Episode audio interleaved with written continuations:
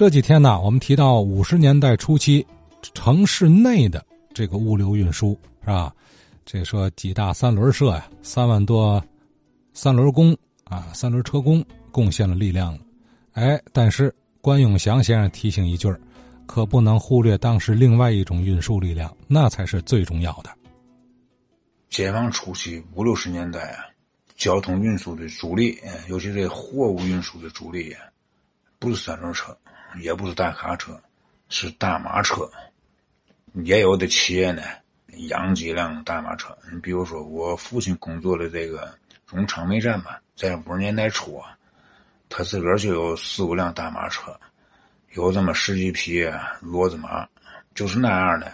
有时候也不够用的，嗯，就到那个附近的专门搞这个大车运输的私营企业或者是个体户去雇佣他们。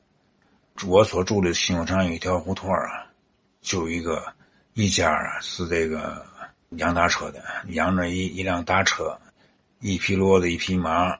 这家的大儿子跟我是小学同学，当初五十年代末，他负责给他爸爸买饲料，我也经常跟着一块去帮忙。到哪儿买呢？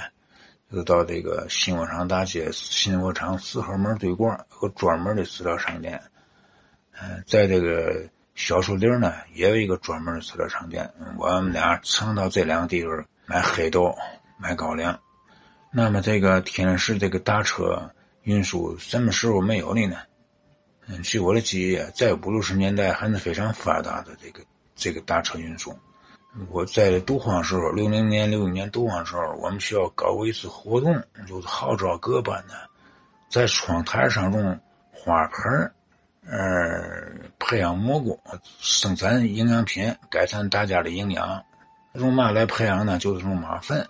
当初我们每天下午啊，上马路上拾马粪。可能当时那个大车还是很多的。到了八十年代，大车就基本上不见了，但是偶尔还有。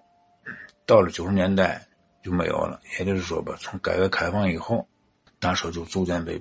淘汰了，退出历史舞台。嗯，我记得在这个九十年代末的时候，嗯，有一家合资企业，他们的一个外国的工程师啊，到我们厂跟我们厂谈判合作呀，在院子里看见我们厂啊，有一辆大马车正在装铁包花，他也指着这个大马车呀哈哈大笑，有一点瞧不起我们厂的意思。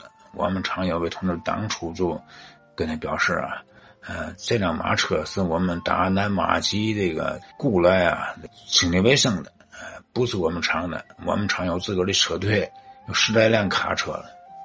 所以说，这个马车运输到了八十年代才退出历史舞台。